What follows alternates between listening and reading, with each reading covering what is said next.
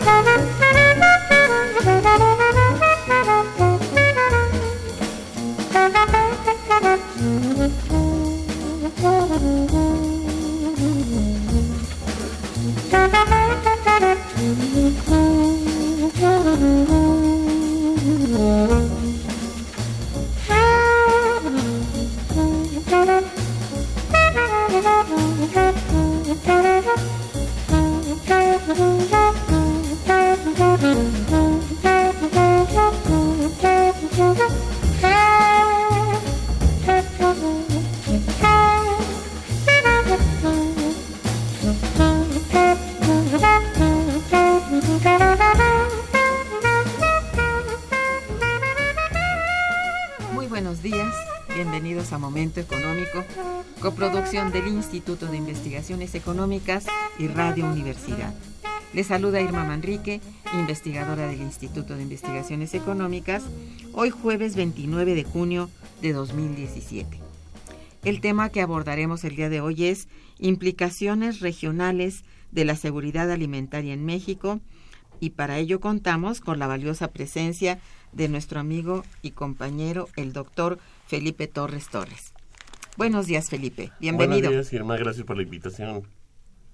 Nuestros teléfonos en el estudio son 55 36 89 89 con dos líneas. Y para comunicarse desde el interior de la República, contamos con el teléfono LADA sin costo 01800 505 26 88. La dirección de correo electrónico para que nos envíen sus mensajes es una sola palabra momentoeconómico arroba unam.mx. De nuestro invitado. Felipe Torres Torres es doctor en economía, maestro en sociología y licenciado en trabajo social por nuestra Universidad Nacional Autónoma de México. Es investigador de tiempo completo en el Instituto de Investigaciones Económicas de la desde la UNAM ha sido distinguido con el Premio Universidad Nacional en Investigación de, en Ciencias Económico-Administrativas, así como en el, con el Premio Maestro Jesús Silva Herzog de Investigación Económica en cinco ediciones. Cabe señalar que cuenta con un numeroso número de publicaciones relacionadas con el desarrollo regional, agricultura, alimentación y desarrollo, las cuales van desde libros en lo individual y en lo colectivo hasta artículos en revistas especializadas. Su publicación más reciente es justamente Implicaciones regionales de la seguridad alimentaria en la estructura del desarrollo económico de México. Muy bien, a partir del colapso del modelo de desarrollo actual y de la crisis alimentaria mundial en 2008, la seguridad alimentaria se posicionó nuevamente como tema prioritario en la agenda del desarrollo. Ello porque las asimetrías sociales y territoriales provocadas por la desigualdad en el, en el, acceso, la desproporción en la disponibilidad de suministros, la escasez de recursos naturales necesarios para producir alimentos como el agua o suelo, las catástrofes naturales o bien la alta dependencia respecto al comercio exterior para el abastecimiento interno de alimentos vulneraron la seguridad alimentaria de diversos países y amenazaron la seguridad nacional por la vía del hambre. Lo que acabo de leer para ustedes es un fragmento del libro implicaciones regionales de la seguridad alimentaria en la estructura del desarrollo económico de México, que es coordinado por el doctor precisamente nuestro invitado Felipe Torres Torres y que con mucho gusto presentamos el día de hoy. Para iniciar pues nuestra entrevista le pregunto a él, ¿cómo surge la idea de realizar este interesante libro y cuál es su principal objetivo? Bueno, este libro reúne a un grupo multidisciplinario, eh, básicamente universitario, donde participa el Instituto de Investigaciones Económicas, la Facultad de Economía, la Facultad de Veterinaria, con profesores e investigadores especializados en la temática de distintas vertientes. Eh, el libro eh, se concibe a partir de lo que nosotros consideramos que son prioridades nacionales en este momento.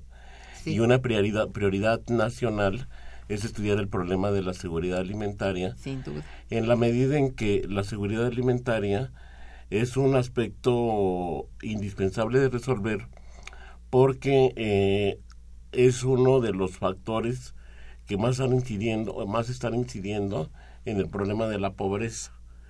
En el problema de la pobreza, del deterioro nutricional y también de las enfermedades asociadas a problemas de seguridad alimentaria, como son la diabetes y la obesidad, que eh, están inscritas en excesos de consumo de azúcares eh, refinadas o harinas procesadas que surge justamente porque se carece de un programa integral de seguridad alimentaria que permita dar cuenta de esa problemática y de establecer regulaciones específicas en materia de alimentación para que la población cuente con una alimentación más sana y al mismo tiempo disponible ¿no? en términos del, del ingreso.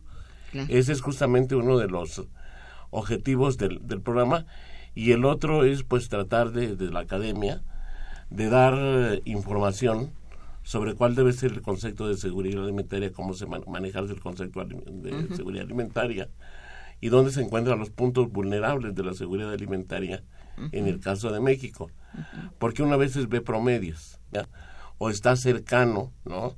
a tal promedio que es más o menos eh, eh, adecuado al entorno internacional o está por encima o está por abajo según el momento.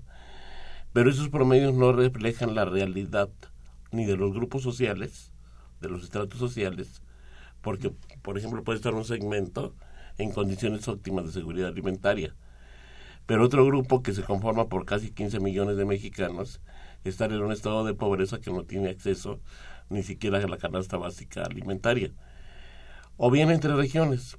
podemos decir la Ciudad de México y su zona metropolitana puede estar cercana a ciertas condiciones de seguridad alimentaria en algunas colonias o en algunas delegaciones o en algunos centros pues sociales, pero no es todo el entorno. Y cuando comparamos esos promedios con los niveles regionales, la cosa se complica todavía más. Tenemos en este momento cerca de la tercera parte de los municipios del país en un extremo de la de, ya entrando entrando en una vulnerabilidad alimentaria recurrente pero también en condiciones de hambruna a veces no y entonces cuando uno ve esos esos este referentes eh, de, la realidad nacional dice uno por lo menos hay que estudiarlos y hacer propuestas no y a ese a eso se aboca este grupo multidisciplinario desde distintas distintas vertientes primero entender el concepto cómo se mide la seguridad alimentaria en un país como, como México, cómo se diagnostica, ¿no? ¿Cuál es la situación específica, por ejemplo, de los granos básicos, ¿no? que es uno de los temas que trata Jessica Tolentino en uno de los capítulos? ¿Cómo nos afecta el entorno internacional, ¿no? que trata Yolanda Trápaga en otro de los, de los, de los capítulos del, del libro? En el sentido de que, eh, obviamente, un país como México, que es tiene grados de vulnerabilidad importantes en términos de seguridad alimentaria, tiene que comprar al exterior sus alimentos. Y entonces, en un entorno donde varían los precios, por ejemplo, a través del sistema de commodities de los mercados, tiene una afectación directa sobre el entorno nacional, ¿no? Y evidentemente que los más afectados son los grupos más, más vulnerables y las regiones que antes basaban su seguridad alimentaria en el autoconsumo, hoy han dejado de producir y por lo tanto ese dejar de producir implica un alto grado de vulnerabilidad también. Es cierto, es cierto. Hay otros aspectos también importantes que se tratan desde la perspectiva, por ejemplo, del entorno urbano, ¿no? A ver, las ciudades tienen básicamente asegurado su, su disponibilidad de alimentos, aunque habría que pensar en la accesibilidad, porque han mejorado los sistemas de comercialización en mucho, como estamos pasados en el mercado de competencia, mercados agrícolas abiertos, donde podemos tener disponibles los alimentos para quien puede comprarlos. En realidad también se ve afectada en términos de seguridad alimentaria porque los modelos de consumo imperantes han vulnerado también ciertos aspectos de la seguridad alimentaria, en el sentido de que eh, la idea de dejar de consumir tortilla y sustituirlo por por eh, por, por eh, azúcares refinadas o, o, refrescos embotellados va teniendo implicaciones directas en, la, en, lo, en lo que es la, seguridad alimentaria en la seguridad alimentaria de los por el lado desde luego de la nutrición no y entonces son las familias altamente vulnerables a problemas diversos el más notorio pues es la obesidad no claro y otro de ellos, pues desde allí derivados el problema de la diabetes, que estamos ya en las primeras causas de muerte, en las primeras cinco causas de muerte en el país, sí. asociados a problemas de seguridad alimentaria, evidentemente. Bueno, ¿cómo podríamos o cómo podrías definir la seguridad alimentaria? ¿Qué es la seguridad alimentaria? ¿Qué es la FAO? Que tiene un concepto de seguridad alimentaria y por lo tanto los indicadores. Dice, un, un país es seguro en términos alimentarios cuando tiene asegurada su producción interna, que alcance para toda la población, cuando tiene asegurada la eh, accesibilidad, ¿no?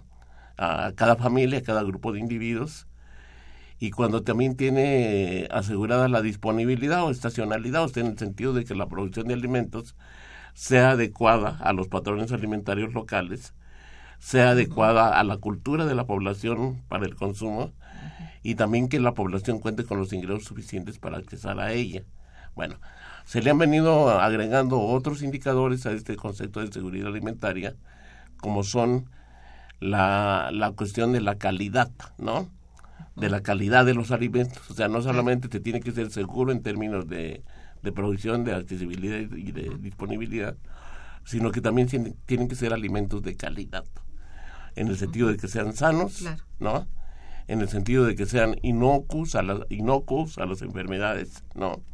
Eh, por ejemplo, un producto que tiene o que fue producido en condiciones excesivas de uso de fertilizantes o de plaguicidas, pues obviamente la calidad allí sí. está en cuestionamiento.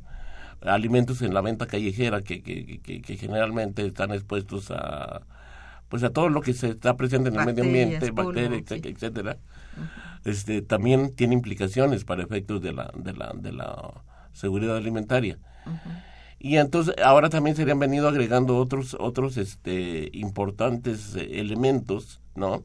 Al concepto de seguridad alimentaria, como es el hecho de que eh, eh, de, de, medir el desperdicio, ¿no? Los niveles de desperdicio de alimentos, ¿no? Curiosamente en un país dependiente como el nuestro y en un país que pues está considerado como como como pues como pobre o ya no sabemos cómo clasificarlo ahora porque han variado tanto las categorías en términos de, de la economía. Pero este el desperdicio de alimentos no llega a ser por pérdidas por cosecha eh, a veces al 10% no qué enorme porque no tenemos las condiciones de almacenamiento a veces, porque no conocemos el manejo, pero también se desperdician muchos los alimentos en los hogares. Hay sí. familias que aún no teniendo disponible compran más de lo que necesitan, ¿no? Eh, y entonces este eh, tienen el refrigerador lleno, ¿no? Y, y, y, tienen que tirar alimentos, ¿no? Por, por ahí, por ahí pues, son, son por cuestiones de racionalidad, ¿no? Que es una situación paradójica frente a la carencia de millones, ¿no? Pero también eso este, se ha ido incorporando como un factor de medición de seguridad alimentaria que ni los ni los estados nacionales eh, desperdicien alimentos a través de las pérdidas post cosecha, pero que también hay una conciencia clara de las familias que no desperdicien alimentos más allá de las posibilidades. Y se, se han venido agregando otros factores también a estos niveles de medición de la seguridad alimentaria, como es la cuestión de los recursos naturales y el medio ambiente, ¿no? Ante el cambio climático, obviamente que eh, los de hielos y eso eh, eh, han venido o han venido teniendo implicaciones en la desaparición de, de tierras, ¿no? Y México por lo tanto de cultivos. Sí, obviamente por, obviamente por eso, pero estamos hablando sí de la seguridad alimentaria. Obviamente de los cultivos, porque este y México es un país muy vulnerable en eso porque es un país con dos litorales, o sea, por el lado del Pacífico y por el lado del, del, del Caribe y del Golfo de México, ¿no? Entonces, este, un incremento en los niveles de los, de los océanos tendría implicaciones en la desaparición de llanuras, eh, eh, llanuras costeras, por ejemplo Sinaloa, Sonora, que son de los mayores proveedores de alimentos al país, por poner un ejemplo, ¿no? Entonces, por eso se ha metido también tanto el, eh, el concepto de cambio climático de, o de medio ambiente a la, a la, como parte de la, de la seguridad alimentaria. Y otros factores como los que estamos viviendo recientemente, ¿no? Que es la prolongación de las sequías, ¿no? Que no eh, garantiza la precipitación adecuada de lluvias, pero también las inundaciones, ¿no? Eh, que eso tiene implicaciones muy fuertes en términos de vulnerabilidad alimentaria en el tiempo y básicamente son importantes en términos de las de de las familias de productores rurales no este que viven del campo y que y que y que y que no tienen otra salida a veces más que vivir del, del campo. ¿no? Sí, cierto. Así, estamos, pues. Eh, eh, obviamente que eh, estos conceptos, sobre todo de medio ambiente, es muy importante tomarlos en cuenta porque si no tenemos los suelos y la superficie de producción que tenemos que cubrir, ¿no? ¿Qué va a pasar si se deterioran más los suelos? ¿Qué va a pasar si no hay la suficiente agua disponible para el riego agrícola, por ejemplo? ¿Y qué va a pasar si desaparece, si, si tienen a desaparecer ¿no? suelos fértiles en, el tiempo? Sí, es, es dura, la, el reto es muy fuerte. Ajá, por eso este, este concepto de seguridad alimentaria es tan fundamental para entender la problemática del hambre hoy en día, de la carencia y de la pobreza, sobre todo asociada a cuestiones alimentarias. Y ese es uno de los planteamientos del, de, no, pues muy interesante, claro que sí. Bien, vamos a hacer un breve corte un, breve puente musical y regresaremos. Quédense con nosotros. Está escuchando Momento Económico.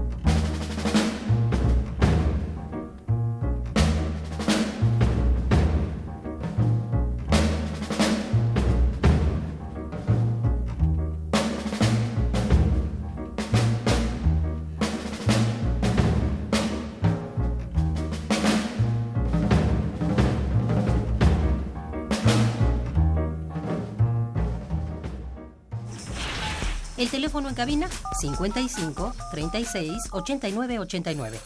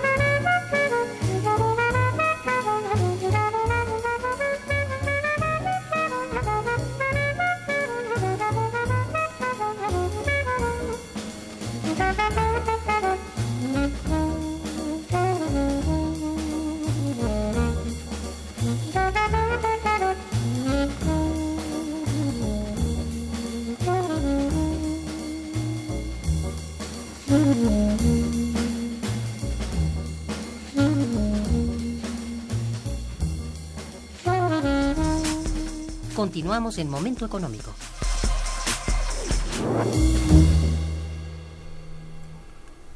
¿Qué tan importante es la seguridad alimentaria en la estructura del desarrollo económico de México?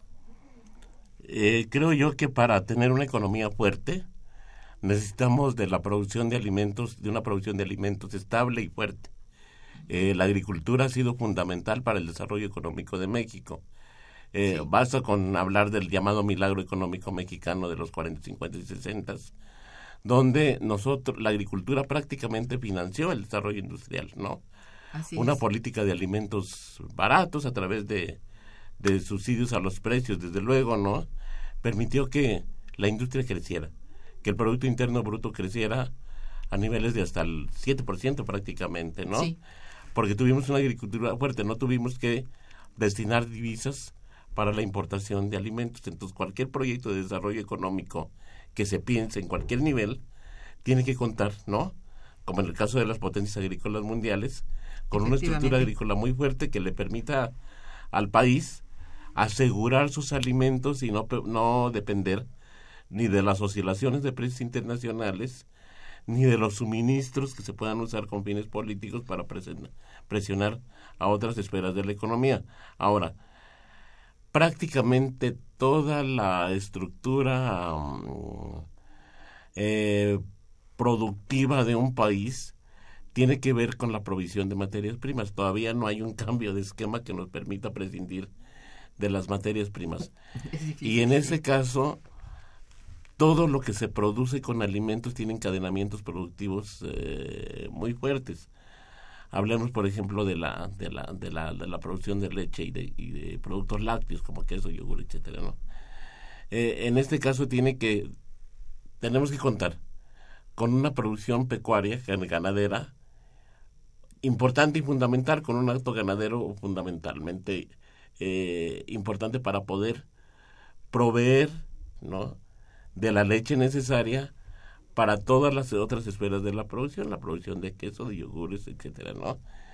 Pero al mismo tiempo esta producción de, de, de, de digo, la, la cuestión ganadera depende a la vez de la dotación de soya, de sorgo y de todo tipo de oleaginosas. Entonces, ahí hay otro encadenamiento productivo que está dependiendo o relacionando producción pecuaria con producción agrícola y con producción agroindustrial, ¿no? Y eso tiene que ver ahora con seguridad alimentaria. ¿Qué pasa cuando no es así? Pues que tenemos que importar la leche en polvo y México es uno de los países, segundo o tercer país va cambiando en términos de las dotaciones de leche en polvo para producir otros alimentos y entonces eso tiene que ver también con que ya la economía allí ya no generó los encadenamientos productivos necesarios para poder eh, solventar las necesidades de consumo de un producto estoy hablando de la leche, pero lo mismo podemos de haber, hablar del maíz. El maíz está prácticamente en todos los procesos industriales, ¿no? Importantes, ¿no? Además del consumo humano directo y también en el consumo animal y en la producción de carne, eh, de carne, de, carne vacuna y de, pollo y huevo, ¿no? Entonces, son alimentos, pues ahora esenciales en el consumo de la humano pero también en la producción industrial. Entonces, si no tenemos ese correlato entre agricultura fuerte, difícilmente podemos tener una, una, una industria fuerte. Tiene que estar dependiendo en los dos casos del, del, del exterior, ¿no? Eh, y eso, este, pues tiene implicaciones en el desarrollo, ¿no? eh, a partir de los 70 en que se abandona la, la, agricultura por lo que haya sido, por un modelo de desarrollo económico basado en las famosas ventajas comparativas, pues obviamente la economía ha ido recuperándose en algunos años, pero la tendencia es a un muy bajo nivel de, de crecimiento y a que tengamos que destinar una considerable cantidad de divisas para la compra externa de alimentos, más allá de lo que ningún país puede ser totalmente autosuficiente en toda su producción de alimentos, porque el consumo está muy diversificado por varias razones. Pero no, si no tenemos un crecimiento económico estable, ¿no? Y tenemos que importar alimentos por alrededor en los últimos 10 años de alrededor de entre 15 y 20 mil millones de dólares anuales, quiere decir que estamos sacrificando ingresos nuestros, divisas nuestras que se podrían canalizar al fortalecimiento de otras esferas de la, industria, pero también al desarrollo social, ¿no? Entonces, incremento de los niveles de pobreza han tenido que ver con bajos niveles de crecimiento económico y con un debilitamiento claro de la de la producción agrícola y pecuaria. Entonces, esa es la correlación por qué hablamos aquí de las implicaciones que tiene el desarrollo económico, de las implicaciones que tiene la seguridad alimentaria en el desarrollo económico. Y obviamente que cuando se debilita la estructura de la seguridad alimentaria, pues se está debilitando al campo. Y si se está debilitando, el campo, implica que eh, la gente migra, ¿no? Deja de producir y hay un proceso claro de descapitalización. Entonces, carencia de empleos, ¿no? que también son fundamentales oh, en la generación del, del desarrollo económico, bajo nivel de ingreso donde el gobierno tiene que entrar prácticamente en muchas regiones a hacer un rescate ¿no? de, la, de la seguridad alimentaria a través, por ejemplo, lo más reciente es la cruzada contra el hambre, pero hay otros muchos, ¿no? como el programa Oportunidades, donde simplemente está reproduciendo el problema en el tiempo, ¿no? Eh, tenemos, ¿cuánto? 40 años atacando la pobreza y la pobreza ha incrementado. Entonces, habría que repensar, ¿no? Allí, ¿qué, está estamos haciendo con el desarrollo económico que, que aún canalizando eh, una, una, considerable cantidad de recursos al combate de la pobreza, se sigue reproduciendo y se sigue incrementando. Eh, ya se está este, pensando incluso que eh, pues los niveles de inflación que tenemos en este momento, ya de alguna manera lo, han declarado en organismos oficiales de medición, que eh, tenemos ahorita un acumulado de 6.5 creo por ciento de la, de la de inflación ya, ¿no? A nivel interno. Entonces, que esos niveles inflacionarios, evidentemente la primera repercusión que tienen es en los incrementos de pobreza, ¿no? ¿Qué es lo que genera más inflación? Pues obviamente el incremento de precios de alimentos, ¿no? Este, claro. Eh, y, esos niveles inflacionarios estimados para este año, ¿no? No sabemos en cuánto vamos a cerrar, pero no creo que en menos del 7%, ¿no? Así es. Eh, tienen una implicación directa en la cuestión de la, de la, de la, del incremento de la pobreza asociada a una cuestión de seguridad alimentaria. ¿no? Sí, una alza en los precios justamente de, alimentos. Así es. Mm, quiero preguntarte algo. En, en tu capítulo intitulado La seguridad alimentaria en la estructura del desarrollo económico de México, haces un análisis muy puntual acerca de la evolución y los límites del concepto de seguridad alimentaria. ¿Cuáles son estos? Eh, bueno, eh, el, la, la, la, situación es que en México hemos este, tratado de resolver el problema de la seguridad alimentaria a través de eh, atacar solamente uno de los componentes, que es el de la accesibilidad, ¿no? Pero con demasiadas limitaciones. Eh, esta situación de atacar solamente el problema de la accesibilidad, ¿no? Ha implicado que hayamos diseñado programas objetivo, ¿no? En un principio, bueno, pues es que hay que meter, eh, hay que mantener los subsidios en la leche y en la tortilla, hay que mantener los subsidios en los precios del algún bien básico, ¿no? Pero eh, y en ese sentido nada más hemos tratado de resolver el problema, de resolver entre comillas el problema de gente que tiene absoluta carencia en términos de, de acceso a los alimentos, ¿no? Sí. Y nos hemos quedado en eso, ¿no? En otros casos se han alentado programas casuísticos como el Programa Estratégico de Seguridad Alimentaria, ¿no? Que dotan de manera temporal a ciertas comunidades, ¿no? O a ciertos grupos sociales, por ejemplo, de pies de gría, de, pollo, ¿no? Pero no son continuos en el tiempo, o ciertos apoyos para la comercialización de la producción artesanal de queso. En fin, son apoyos demasiado casuísticos cuando sabemos que el problema de la seguridad alimentaria es un problema de dependencia externa, global, ¿no? Entonces ese punto, ¿no? Difícilmente ha sido tratado y hay programas como el Procampo que han tenido a veces un efecto distorsionador, que son parte también de, que ha buscado de resolver el problema de, de, la, de la seguridad alimentaria a través de este tipo de programas. Entonces, algunas veces esos subsidios o esos apoyos al campo se convierten en programas, programas meramente asistenciales y no tocan no los componentes esenciales de la producción en rubros donde somos altamente dependientes que son granos básicos fundamentalmente ¿no? y este y cuáles son los límites bueno hay quien ha pensado, este, los economistas neoliberales son muy dados a eso, a decir, bueno, si tenemos una economía eh, que, que, crece y eso, eh, que, que, crece y eso, se de David Ricardo, que ellos de alguna manera lo, lo, lo plantearon, ¿no? Entonces, eh, eso va a permitir que tengamos una industria fuerte, un crecimiento importante y vamos a tener las divisas este, necesarias para comprar alimentos en el exterior, ¿no? Pero ¿qué ha pasado con la economía mexicana, no?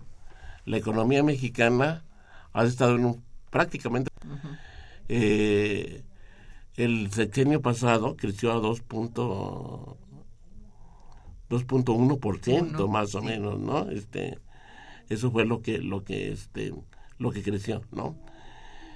¿Y qué ha pasado? Que hemos tenido que, canalizar recursos, ¿no? Públicos para estar compensando esos déficits que tiene el crecimiento económico, ¿no? Entonces, no podemos apostar, ¿no?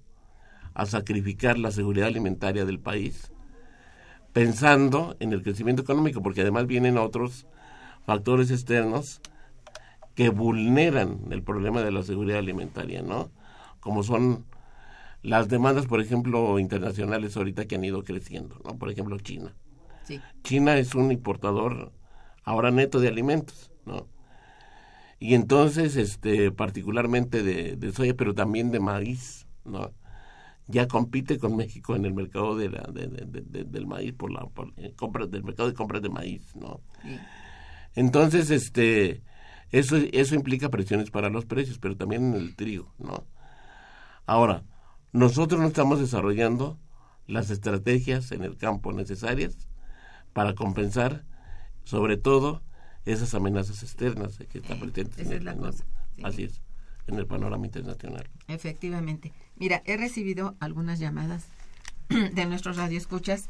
Me permito leerte. Elizabeth Solórzano te felicita y felicita al programa. Gracias, señorita Solórzano.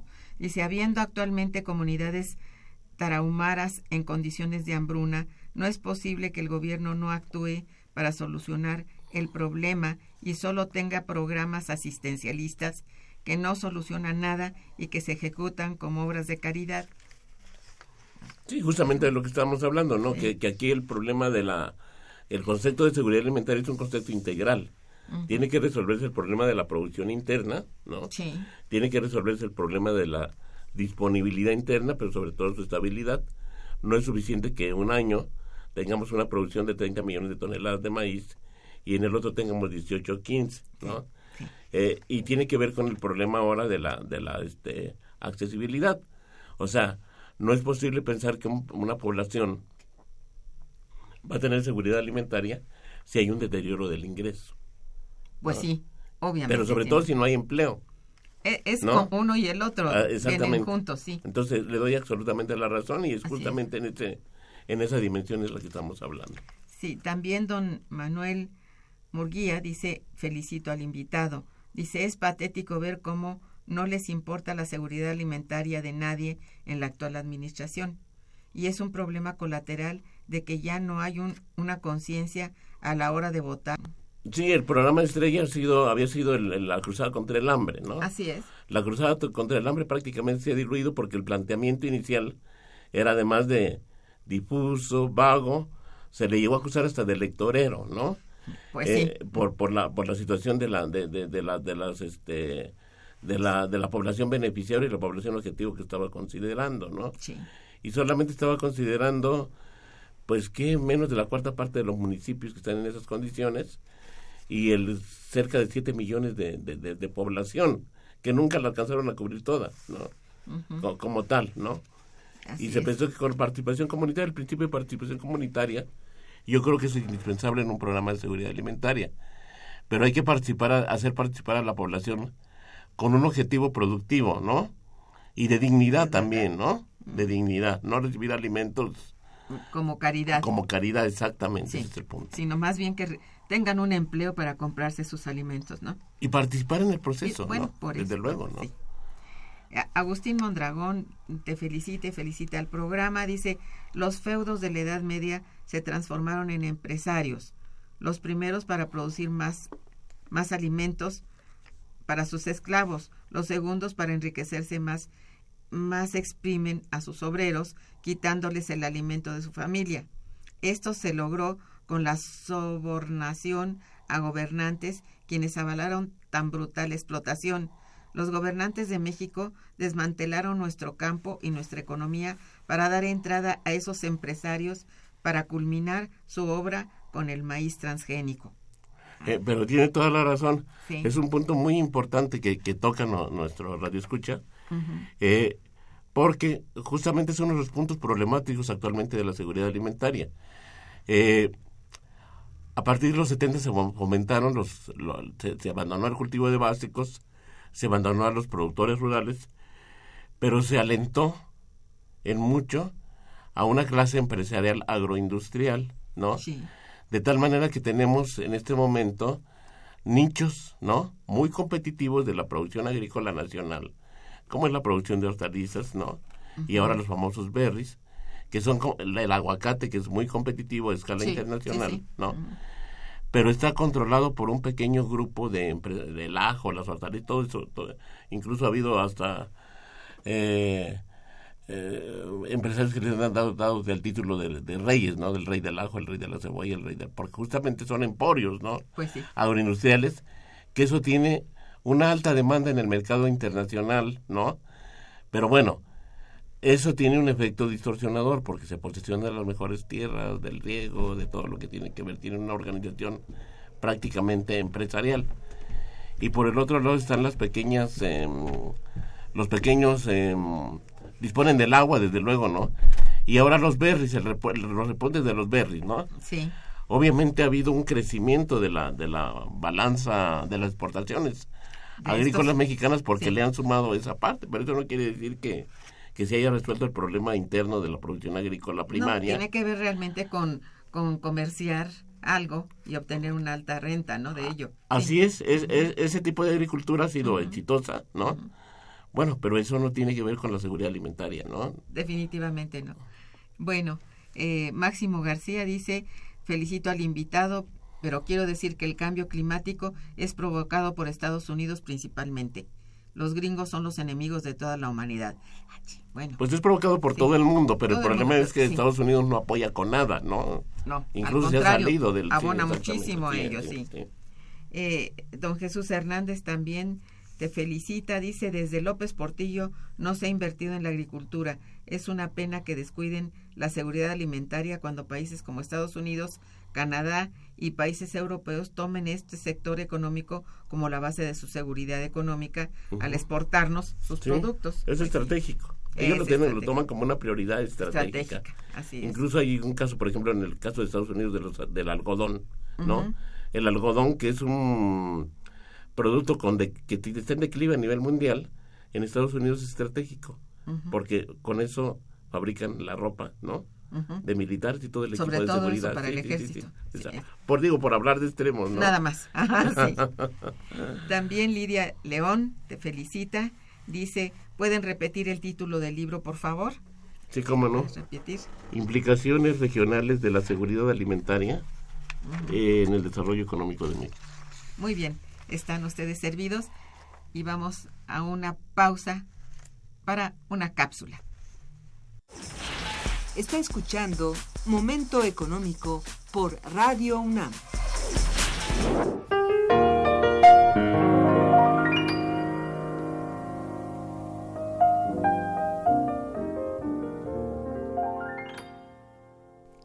Estimados radioescuchas, el próximo viernes 7 de julio a las 4 de la tarde en las instalaciones del Senado de la República tendrá lugar el homenaje póstumo al investigador y académico alemán de nacimiento, naturalizado mexicano, ingeniero Sina Lovnis Arons, Aronsfrau, quien en vida se especializó en mecánica de suelos y sismología. Sina Lovnis es considerado el geofísico más importante de América Latina y fue investigador emérito del Instituto de Geofísica de nuestra Universidad Nacional Autónoma de México. Entre sus principales logros y contribuciones al conocimiento mundial destaca la ley del Omnis, la cual permite saber cómo una roca se deforma con el transcurso del tiempo bajo la acción de una fuerza constante. El científico también es reconocido por su preocupación por comprender los sismos y la capacidad de reacción ante ellos. Asistan, la entrada al recinto del Senado de la República para el homenaje es libre.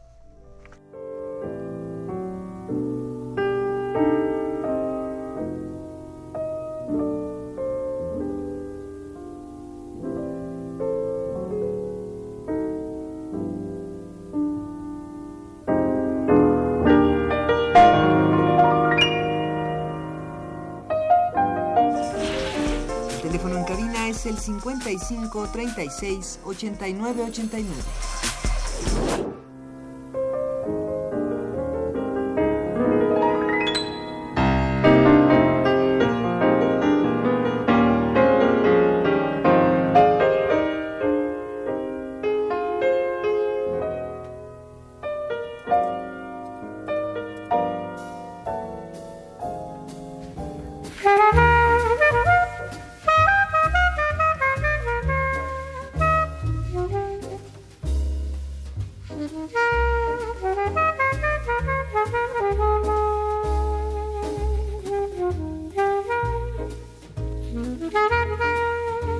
Thank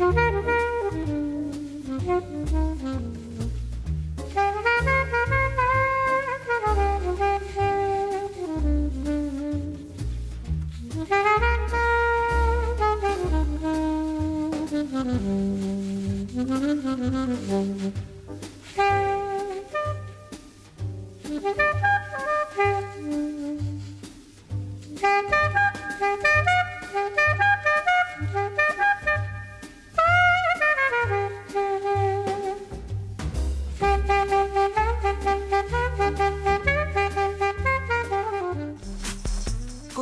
En Momento Económico.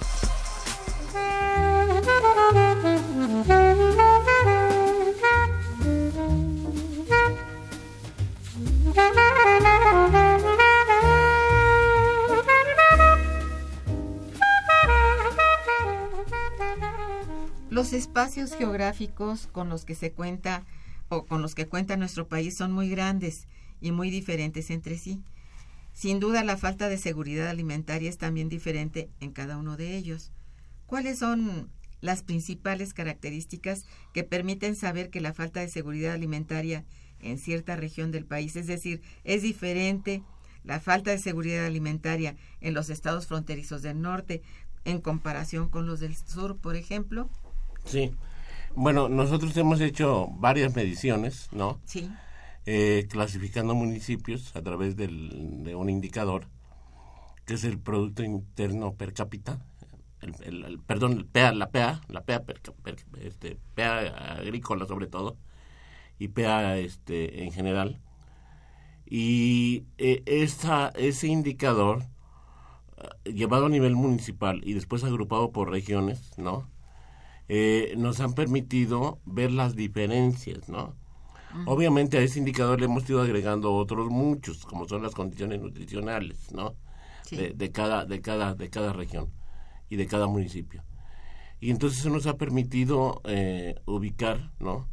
A más de una tercera parte de los municipios del país en condiciones críticas realmente, ¿no? De seguridad alimentaria, midiéndole por el consumo de calorías y el consumo de proteínas, ¿no?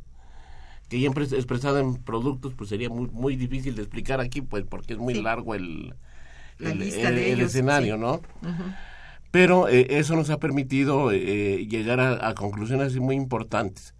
Le hemos estado agregando este, indicadores y ya tenemos casi listo un nuevo diagnóstico, ¿no? Qué interesante. Eh, de esto que estamos haciendo en el Instituto de Investigaciones Económicas como parte de nuestro trabajo cotidiano.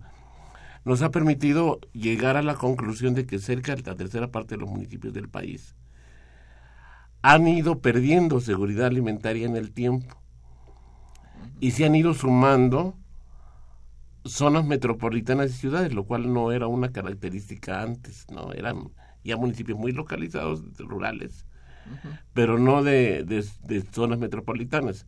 Esto tiene que ver en mucho con fenómenos de conurbación, es cierto, pero y de atracción de población eh, rural a, la, a, las ciudades. Pero ya también es un una cuestión de inseguridad que está presente en las zonas, en las 60 zonas metropolitanas del país, en algún grado. Y eso ha llevado a incrementar, ¿no?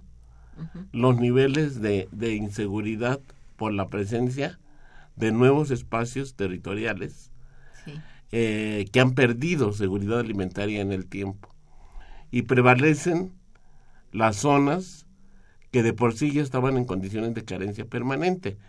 Eh, por ejemplo, Oaxaca prácticamente eh, eh, la Sierra de Oaxaca, Sierra, Sierra, Sierra Norte de Puebla, la Sierra de Guerrero, este, todos los lugares que, que la Tarahumara, que ya lo mencionaba uno. Lugares alejados, digamos. Este, alejados con cierto nivel de aislamiento que han perdido también sus niveles de producción. Porque la, la, es que es otro, otro de los aspectos que no tratamos en el programa, pero la pérdida del bono demográfico en México, hizo que mucha población joven se fuera de allí y deje de producir, ¿no? Sí. Y entonces esa población que ha hecho, ha tenido que depender de la compra de alimentos, ¿no? En el mercado.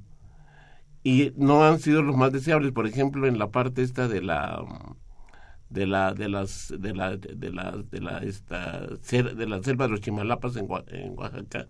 Sí. Eh, que producían maíz, han dejado de producirlo, pero ahora elaboran sus tortillas con base en harina, ¿no?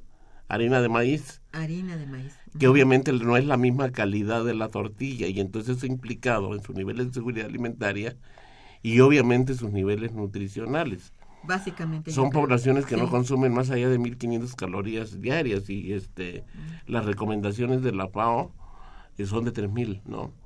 Y son poblaciones que no consumen más allá de 35 gramos de proteína diario. En el mejor, estoy hablando de promedios. La realidad, la realidad es otra, ¿no? Eh, eh, y em, las recomendaciones de consumo de proteínas de la, de la FAO es de 80 gramos, o sea, quiere decir que no están consumiendo ni la mitad de las recomendaciones básicas que, que, que, que, tiene la, la FAO. Claro, hay otros grupos de población que la han incrementado, sí, exactamente. Ah, unos que la han aumentado y otros que la han disminuido. Pero la tendencia ha sido a un crecimiento de la inseguridad alimentaria, incorporando territorios que antes no estaban presentes en el problema y manteniendo los que ya estaban en condiciones peores de deterioro. Es una, es una situación verdaderamente lamentable porque han dejado de producir antes, por ejemplo, eh, una población rural típica, ¿no? Productora de maíz y frijol, no estamos hablando de otra cosa, eh, resolvía sus problemas de autoconsumo, destinaba la producción del autoconsumo y destinaba cerca de una parte de una tercera parte de los excedentes para comprar y poder compensar este otros bienes no necesarios en, el, en, las familias en el consumo. Y ahora ya no ahora ya tiene que comprar todo. Se llegó a pensar incluso que las familias rurales eh, resolvían su problema alimentario con su propia producción hasta en un poco más de 50%, ¿no? Ahora la situación se ha revertido completamente, ya depende, ¿no? Ya, ya no hay autoconsumo. ya dependen externamente de la, de la producción de alimentos y allí, por eso hablábamos tanto de las implicaciones del desarrollo. Eh, son poblaciones netamente migrantes, o sea, esa población está en Estados Unidos y está dependiendo del envío de remesas para la compra de alimentos. Ha habido otros estudios donde dicen que el 80% de las divisas que entran al país es para consumo, ¿no? Consumo de alimentos. Entonces, este, pues, ¿qué pasaría con un cambio en la política migratoria de, Estados Unidos? Bueno, ya, ya, ya exactamente, ya no, no, no, no hace falta que qué pasaría, sino que ya, estamos prácticamente dentro del programa, ¿no? Y, a ver, con la, con la seguridad alimentaria, ¿no? Pues ya está, está presente, pues digo, la gente no tendría para comer. ¿Qué otra región, aparte de, de los municipios de Oaxaca que has mencionado, se encuentran con, digamos, carencias de seguridad alimentaria? Bueno, prácticamente son casi todos en, diferentes grados. las nueve entidades del sur, del sur y sureste del país. Estamos hablando. Las nueve. Oaxaca, Guerrero, Chiapas, ¿no? Yucatán, eh, el sur de Veracruz, sobre todo, ¿no? Tabasco, eh, Campeche, ¿no? Y Quintana Roo, ¿no? Que son los, los, nueve estados de la... ¿Qué va? Más, ¿no? La parte de Hidalgo, sobre todo la parte de la... De la, de la partes de Hidalgo, pues son la, Huasteca, ¿no? Eh, parte del, del, este, del, de la, del sur de, de, San Luis Potosí, ¿no? Eh, y parte de Zacatecas, que son los de más alto grado de vulnerabilidad, ¿no? Mm, sí. Pero no quiere decir que los otros no tengan algún grado de inseguridad alimentaria eh, latente. Obviamente los estados fronterizos gozan de una mejor condición, pero eso ha sido histórico, ¿no? A excepción de los manchones, por ejemplo, de la de la Sierra Tarahumara, que está en Chihuahua, pues, y que, y que Chihuahua como estado está en condiciones de, de, seguridad alimentaria muy buena, ¿no? Entonces, este, pero, ¿no? Tiene, tiene ese punto. Exactamente, el resto de los estados tiene algún grado de vulnerabilidad presente y algunos de ellos tienden a incrementarse y a recrudecerse. Bueno, ya ni te digo las consecuencias de, de la poca o nula seguridad en una sociedad contemporánea es sencillamente insoportable. Digamos que no debiera ocurrir, ¿no? Sí, porque además este concepto de seguridad, por eso se le han ido agregando otros indicadores, este tiene una, una cuestión muy distorsionante. O sea, si de por sí tenemos carencias, ¿no? El patrón alimentario, ¿no? Por la influencia internacional, externa, se ha ido distorsionando cada vez más, o sea, con la incorporación de, de, de lo que ya hablábamos al principio, ¿no?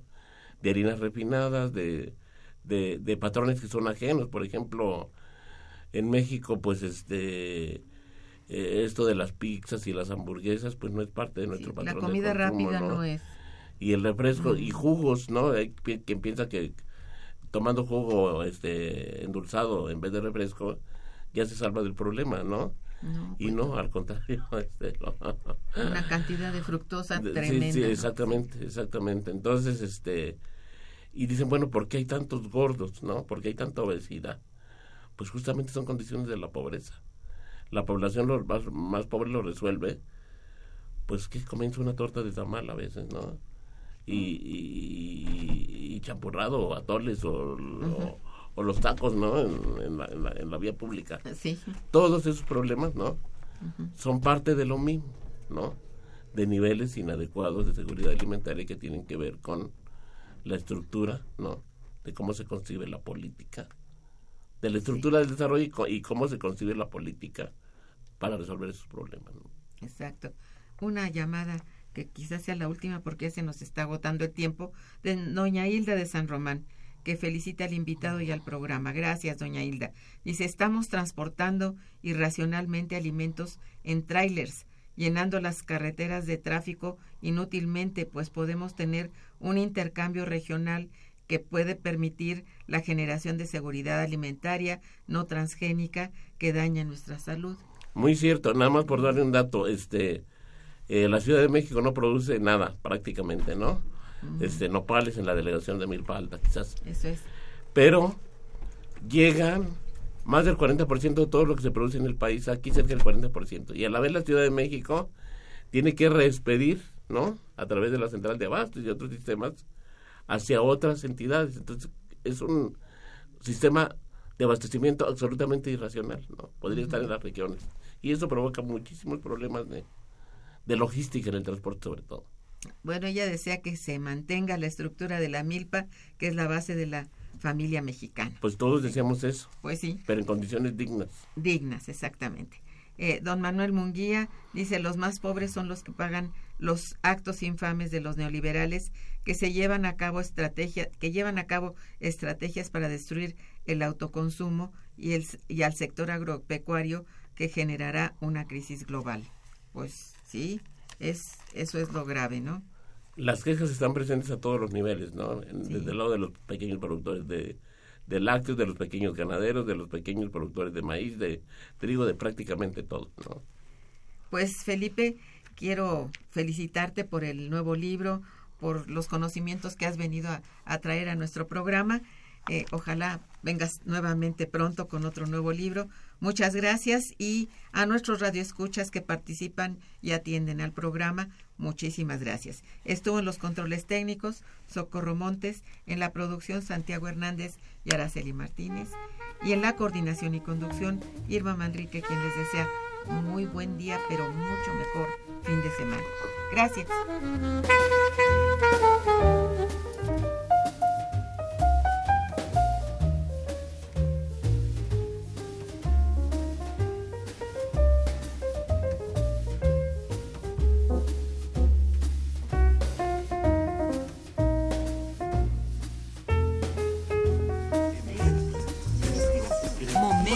Económico. Radio UNAM y el Instituto de Investigaciones Económicas presentó Momento económico. Momento económico.